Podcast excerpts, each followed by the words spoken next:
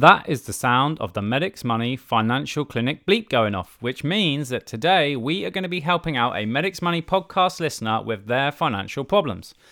In clinic today is myself and Ed, and we are going to be talking about how relocation expenses are taxed, uh, how to avoid paying too much national insurance. We're going to tell you how the government can give you £1,000 per year tax free via a lifetime ISA. And if you're over 40 years old, like Ed, but not me, uh, and you don't already have a lifetime ISA, that bit will be a bit painful for you, but uh, apologies for that. We also talk about investments and whether an S&P tracker is as diversified as you think. And if you don't know what that means, don't worry, we're going to explain all of that to you. So, again, we're covering quite a lot of ground here, but if you want to keep it simple, then all you have to do is check out our free ebook and I've dropped the link to that in the description. And going forward, if you want us to cover your own financial ailments, send us a question via email or ideally a voice recording to team at medicsmoney.co.uk. Once again, I have to say this podcast is for information and entertainment only and does not constitute any form of financial advice, and tax rates and allowances are subject to change. Right, let's get into today's episode. So, it's a pleasure to be back in the Medics Money podcast studio with my colleague, Dr. Ed Cantelo. Cool. Hi, guys. Hi, Tommy. Good to see you again. Uh, shall we just get straight into it today? Yeah, yeah, absolutely. Let's go for it. I think it's going to be quite, uh, got quite a lot to cover, I think. Yeah, so we Let's do. do it. Yeah, okay. So today's question is from a Medics Money podcast listener, and it says, I'm an ST4 urology trainee in the east of Scotland. Your website is excellent. Thanks. Doesn't say, anything, Excellent. doesn't say anything about the podcast.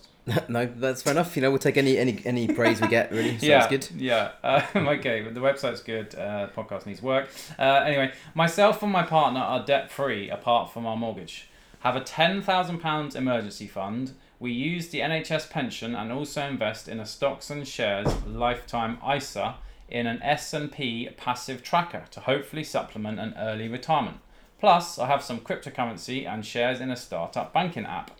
Your podcast and blog on overpayment of national insurance has sparked my attention as I have not come across this before.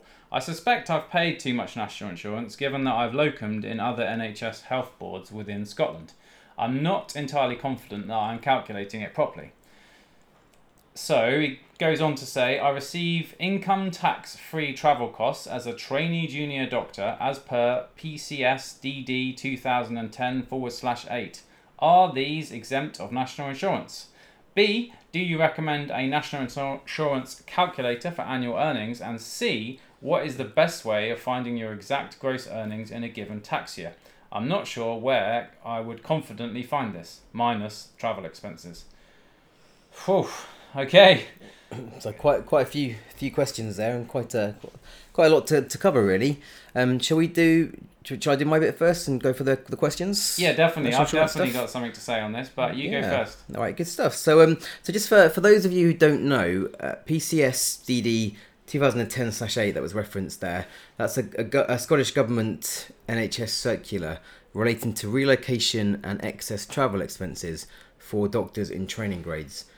And the aim of it is that doctors in training shouldn't be penalised or financially disadvantaged as a result of reasonable costs incurred to further their training or for a move that's in the interest of the, the NHS. Uh, I understand that doctors are assigned one of five base hospitals, and then excess travel, for which you get the payments for, that's the difference for each single journey between the doctor's home and their agreed base and their home to the placement, less the first eight miles. So you kind of work out what your um, what the, the mileage is between your home and the agreed base, uh, and you take that. Um, then you take the mileage between the home and the placement, or you're going for the training, uh, and you take the difference, and then less the first sort of eight miles, and that amount of mileage that you got left, uh, you you is um, reimbursed to you, okay, and you get payment for. Um, so listeners may know about mileage allowance, and, and if you don't, uh, we've got a really uh, good blog about it on our Medics Money website, so you might want to check that out. Payments from home to the usual place of work, so in this case the, the base, uh, do not qualify for mileage allowance and are not tax free. And you'll see that you know this circular doesn't give um, tra- reimbursed travel expenses from home to the doctor's base hospital, but those excess travel expenses to placements or training, um, they will be received income tax free, as our um, uh, podcast listener said. They should also be national insurance free as well. So it's a bit of a long, long-winded answer to basically say yes, they should be national insurance free as well as income tax free. That said, it may depend on the amount that you're paid. So if in a tax year you're receiving more money in total from the kind of reimbursements uh, than 45p for the first 10,000 miles, and then 25p for the excess miles over 10,000, then national insurance may apply. Okay, um, your payroll department really should work out work it out for you and, and deduct any national insurance contributions that are due. That's really their their job. Okay, so if you're just an employee, I'll say just, but if you're an employee, um, don't stress. They should work that out, but it should be national insurance free, assuming you're not over a certain threshold. Okay, and finally, just because you know we mentioned this kind of PCS uh, DD 2010/8 um, to say it also covers uh, relocation cost reimbursements for Scottish doctors. So up to eight thousand pounds of relocation costs are income tax free and also not charged to national insurance either. Um, if you receive more than that, then uh, the and I think the NHS actually pay up to ten thousand pounds. Yep. I understand. Uh, then the excess may be taxable and may be chargeable to national insurance. And this is a general principle for all employees, not just Scottish doctors, not just doctors. Uh, if any employee qualifies, you can claim uh, qualifying costs of relocating, such as moving costs or the cost of buying or selling a home, up to £8,000 tax and national insurance free. So if you're, um, let's say you're an F1 and you're going to have to relocate to a whole different part of the country for your F2 job and you're incurring costs, you should be able to um, reclaim up to £8,000 of those expenses, tax and national insurance free. Yeah, in our ebook, there's a link to the latest guidance on uh, these uh, relocation expenses because it's a lot of money Yeah, and definitely. uh, it's definitely worth looking into in detail. Yeah, yeah, I'm, I'm, I'm an idiot. I, I moved from uh, Guildford to Chichester for my F1 to F2 and I didn't take advantage of it. It was very silly. Wish, Uh, kind of wish I had. I paid my stamp duty with uh, the relocation expenses, which felt particularly good. Yeah, that's that's amazing. But That's no really one good. likes uh, Smug Man. you know. especially not me, given I didn't get any money for it. but uh, not that said, all I was, I was only renting, so wouldn't have got any stamp duty costs anyway. Fair enough. So uh, cool. All right, and then um, I think our, our our podcast listener then had another two questions. Um, I'm going to answer the the kind of the last one f- next. So uh, the question was. Uh, what is the best way of finding your exact gross earnings in a given tax year? Okay, so your gross earnings should be found on your P60 for the relevant tax year. P60 is a really crucial document that you should always, always um, keep uh, whenever you receive one. Okay, the P60 basically summarizes your um, income, tax, national insurance, and student loans for the entirety of a tax year. Okay, and if you want to know your um, your uh, gross earnings for tax year, you should be able to find that quite easily on your P60, as I say, as well as your um, income tax bill and your national insurance bill as well. If you want to know your travel expense reimbursements, you though you may need to aggregate those amounts shown on your monthly pay slips. Okay, because I'm not. I have to be honest. I'm not quite sure if they would just include your entire gross pay, including those um, reimbursements, or if uh, they would have those taken off already. They certainly wouldn't. I don't think they have those as a separate line anywhere on that P60. So you may just need to kind of uh, work that out yourself using uh, your your pay slips. But certainly your actual gross pay, your gross earnings should be found on that P60. Okay. Cool. And then finally, and uh, you guys, I'm sure, will be very glad to not hear any more about national insurance after this. Uh, there's a question of, you know, do you recommend an NIC calculator for annual earnings? Um, so, for those of you listening who aren't sure what that's kind of about, uh, you may want to listen to our national insurance podcast or, or read our blog, as, as was referenced earlier. Um, basically, employees pay national insurance at 12% up to a certain amount, and then 2% after this. And if you have more than one job, then you may be overpaying national insurance because more may be charged at 12% than should be when it should actually be charged at 2%. And in the blog, I run through how to calculate national insurance using an example. So if I thought I had overpaid national insurance, I would probably take my P60 for the tax year that I'm interested in, and I would use this, the, the, the gross earnings on there, to calculate what my national insurance should be. I'll kind of match it up to the example that is found in that blog. I would then compare it to the actual payment of national insurance, which again is found on that P60 document. And if I've overpaid or if I'm not sure if I've overpaid, I would um, contact the National Insurance Contribution Office um, for help. They usually then send you a form to complete, uh, asking you to outline the um, for every job that you've done for the uh, the NHS or for these locum positions. Uh, they'd ask you to complete the, your gross earnings and your national insurance contributions, uh, so they can do the required calculations. Which always kind of really amazes me because really the National Insurance Contribution Office has one job, which is to collect national insurance. So I don't really know why they have to write you a letter asking you to tell them how much national insurance you paid but that's what they do, um, and they are very helpful. They are very good. If, uh, normally, if they think you have overpaid national insurance, uh, they will contact you, but of course, they won't necessarily do that in every single circumstance.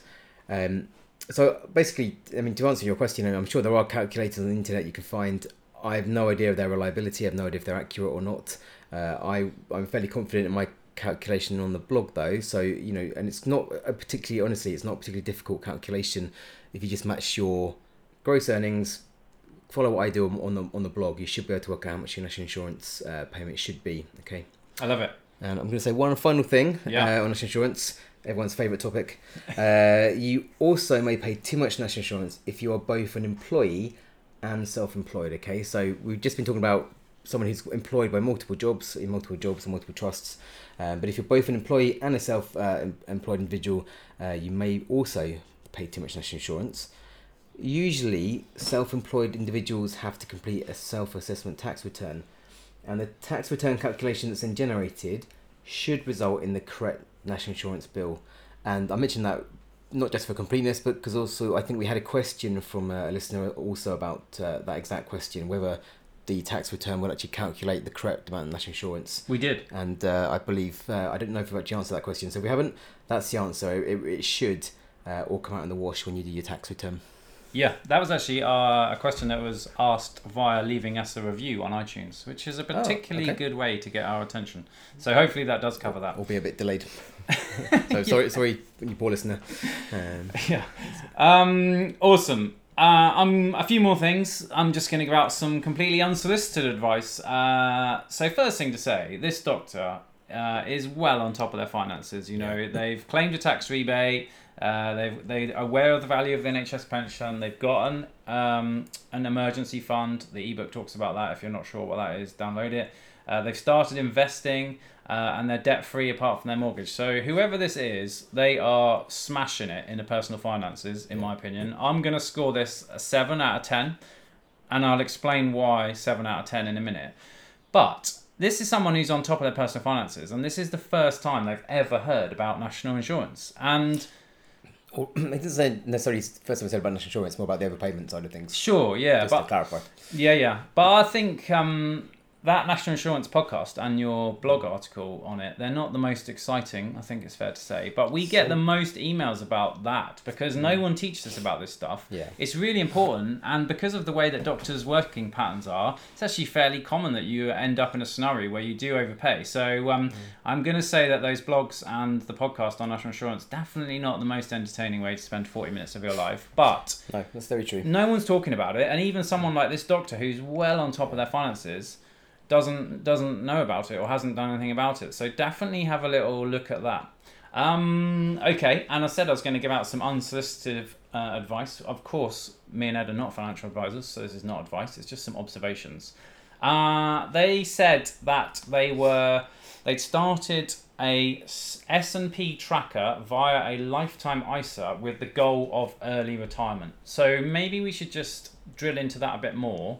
And I just wanted to make a few comments about that. So, an ISA or individual savings account is what's known as a wrapper. And a wrapper is just another way of describing an account that can hold uh, your money, as in cash, or investments, stocks and shares, uh, in a tax efficient way. Uh, we like ISAs. Uh, I know we both have several ISAs uh, because you don't pay any tax when you put money into the ISA. You don't pay any tax on any increase in the value of the money in the ISA, e.g., from dividends or interest, or if whatever you're holding inside the ISA goes up in value, no tax. And you pay no tax when you remove the money from the ISA. So, you know, Depending on the type of ISA, but for the main part, yeah, absolutely. Yeah, yeah. Yeah, and uh, this listener specifically recommended lifetime ISAs, um, which is essentially where the government give you a thousand pounds per year, totally free money, or is it?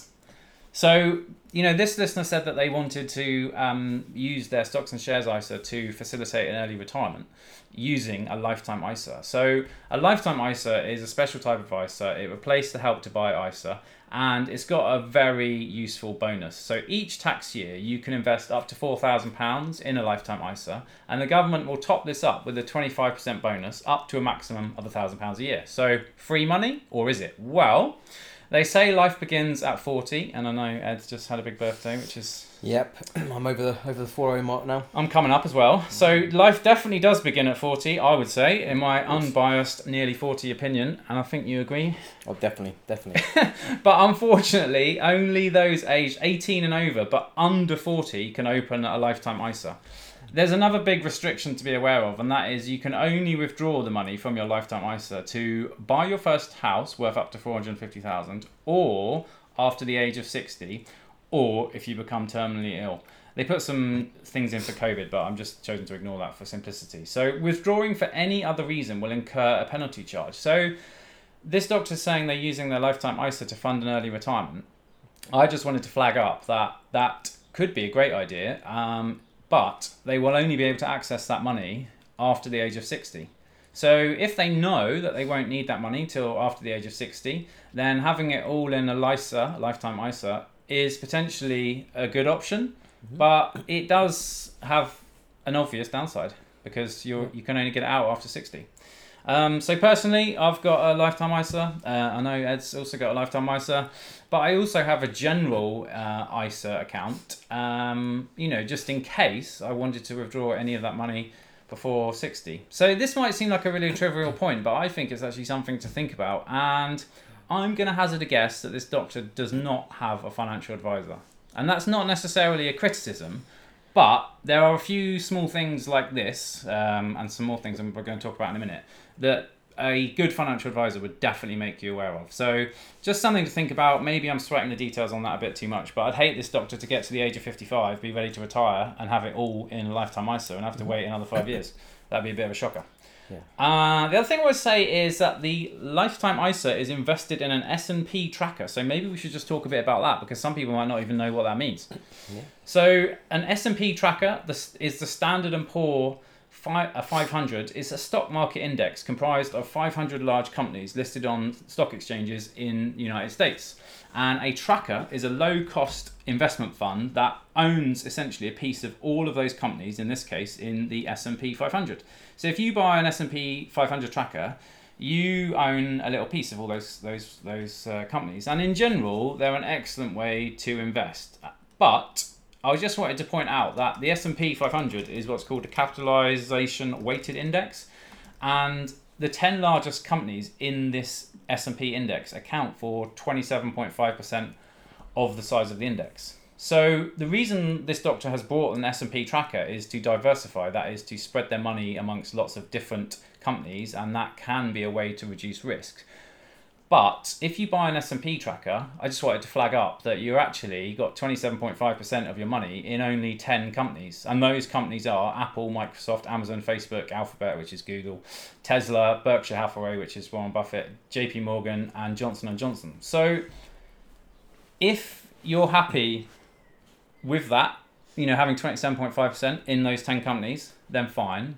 But I'm assuming that this doctor bought the S&P 500 tracker to diversify, and it might not be as diversified as you think. Again, you know, I am picking sheet here, but I'm just saying what I've observed. What are your Yeah. thoughts? Yeah, it's obviously it's not it's not criticism. That's Definitely not know, a criticism. Yeah, absolutely. Like, just uh, so just just little little points that we're kind of picking out. Yeah. Um, I do have another point I want to mention about the uh, the lifetime ISAs, but Please I don't do. know if you want to. Uh, should I just say now? yeah, It's just a really well, it's not a small thing. Um, basically, for all you guys who or, and girls who are approaching uh, forty, uh, you may want to consider even if you haven't got a lifetime ISA already, you may wish to consider um, setting one up before you turn forty. Because once you turn forty, as we said, that opportunity completely goes. so. You, you know, you may not want to actually particularly use it, but at least if you set it up before you're 40, you've then got that option um, to, to use one. So you can only put money in between um, up to the age of 50, I believe. Yep. So, uh, you know, if you, you're about to turn 40, you know, you- you'd have 10 years where you could enter in and put money into the, the LISA. Um, but still, it gives you the option. Whereas if you get to the age of exactly 40 and beyond, uh, and you haven't got a LISA, then you know the opportunity is completely lost. So Definitely. just if you haven't got one and you're about to turn 40, just you know think about setting one up. Yeah. And if you're not 40, if you've just turned 18, And yeah, everyone great time. Great time to set one up, yeah? Yeah, Wish. I could have set mine up at 18, but I was knee deep in med school debt at 18 and no no Yeah. need for a lifetime ISA. I don't think they existed when I was 18. Yeah. anyway, me and Ed are a bit sensitive about this 40 thing, Yeah, but but uh, if you are age. coming up to 40, um, congratulations. Life is about to begin, but if you're wanting a LISA, you're about to miss the boat, so get on that boat. That's it. Um, yeah, so the S&P tracker, um, maybe not as diversified as you think, but really, you know, this is really small print. Um, guess what I'm going to talk about next?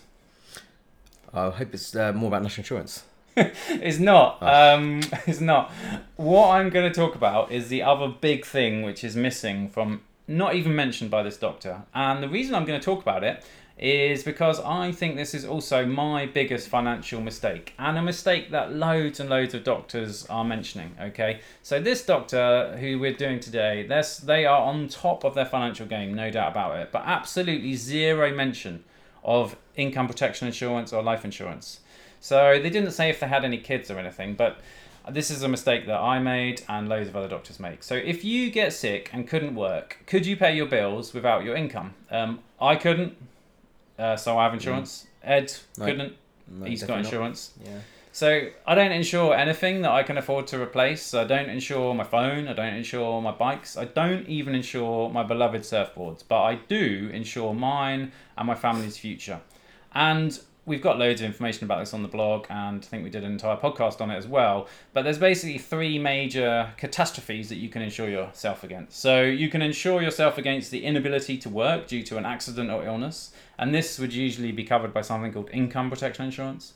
You can insure yourself against the diagnosis of a critical illness like cancer or stroke or heart attack, and this would be uh, usually covered by something called, surprisingly, critical illness insurance. And you can insure yourself against dying early, and that's covered by life insurance.